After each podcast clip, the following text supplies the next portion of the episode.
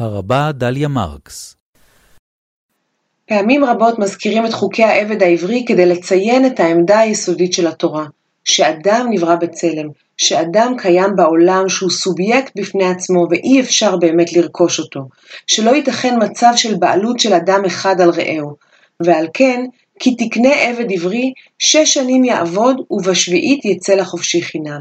יש דדליין לעבדות, שש שנים, אלא אם כן העבד בוחר אחרת. לעומת עבדות מצרים, כאן העבדות אינה עניין אתני או ציבורי, גם לא משהו קבוע. אדם נקלע לצרה כלכלית, הוא מעמיד עצמו לעבדות, אבל ובשביעי יצא לחופשי חינם. כמובן שהדברים מורכבים הרבה יותר, וגם הטיפול באמה עברייה שונה באופן מהותי מהטיפול בעבד עברי. לא נרחיב כאן על ההבדל בין הטיפול של התורה בשאלת עבד עברי מול אמה עברייה, נזכיר רק שהכללים שונים למדי, וכי החקיקה נוגעת לעבד או אמה עבריים בספר דברים פרק ט' משווה דווקא במעמד של שניהם, לעומת מה שאמור בפרק שלנו. נתמקד עתה בעניין אחד הקשור באמה עברייה. בחוקי תרבויות אחרות במזרח הקדום נאמר שאם אדם נושא לו אישה שנייה, אסור לו לגרוע מחלקה של האישה הראשונה.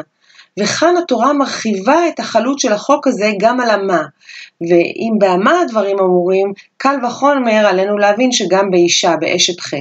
בפסוק י' אנחנו קוראים וקוראות על טיב שמירת הזכויות של האמה, או של האישה במובלע, כאשר נושאים אישה אחרת על פניה.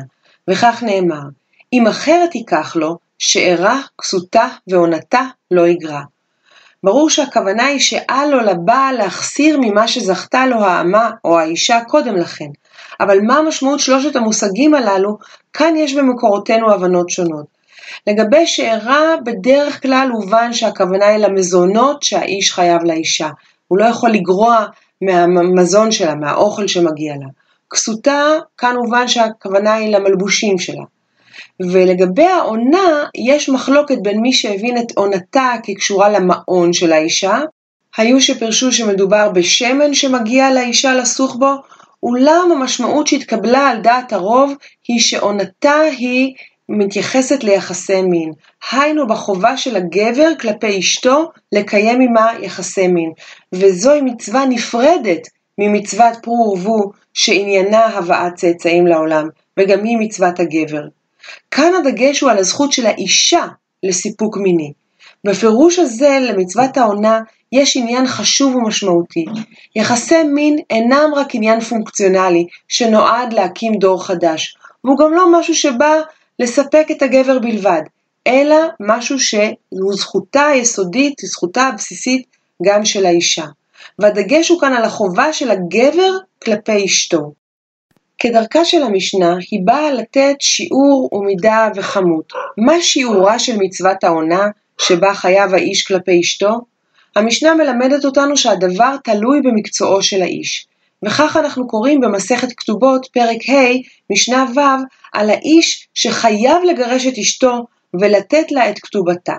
המדיר את אשתו מתשמיש המיטה, בית שמאי אומרים שתי שבתות, בית הלל אומרים שבת אחת. זאת אומרת, אפילו אם, אם איש נמנע מקיום מצוות העונה כלפי אשתו שבת אחת, שבוע אחד, אומרים בית הלל, הוא לא ראוי להיות נשוי לה. והמשנה ממשיכה. התלמידים יוצאים לתלמוד תורה שלא ברשות 30 יום. כלומר, מותר ללכת לרב, מותר ללכת ללמוד תורה לא ברשות האישה 30 יום, אבל אחרי 30 יום האיש חייב לחזור לביתו ולשמח את אשתו, לקיים איתה את מצוות העונה. הפועלים שבת אחת, כלומר פעם בשבוע.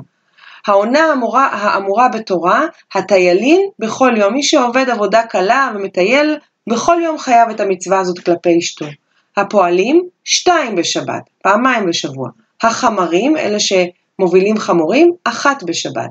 הגמלים, אחת לשלושים יום, כי כנראה הם מובילים את הגמלים שלהם הרבה יותר רחוק מהבית. הספנים, אחת לשישה חודשים. דברי רבי אליעזר. הרמב"ם אה, מוסיף על כך ואומר, בני האדם הבריאים והרכים והענוגים, שאין להם מלאכה שמכשלת את כוחם, אלא אוכלים ושותים ויושבים בבתיהם, עונתן בכל לילה. כלומר, באמת בכל לילה איש צריך לשמח את אשתו. ייתכן שזו תדירות קצת גבוהה, ובכל מקרה דומה שקשה לקבוע שיעור מדויק של העניין, אולם הדבר החשוב והעקרוני לענייננו הוא שקדמוננו ראו באושר של האישה ובסיפוק שלה עניין עקרוני ומחייב, שבלעדיו אין משמעות לחיי הנישואין. ומכאן ברור שלא רק האקט עצמו הוא הנחשב, אלא האופן שבו מעשה האהבה נעשה, ברכות ובהתחשבות ומתוך הדדיות. האישה איננה כלי למימוש תשוקת הגבר. התורה מכירה בכך שגם לה יש רצונות ותשוקות וצרכים משלה, ובלעדי כל אלה לא ייתכנו נישואין, ולא תיתכן זוגיות. מאות רבות של שנים, לפני היות הפמיניזם, ובוודאי שלפני היות קמפיין מיטו, עיגנו חכמינו את זכותה של האישה לאושר זוגי ולסיפוק מיני, הן במחשבת ישראל והן בהלכה.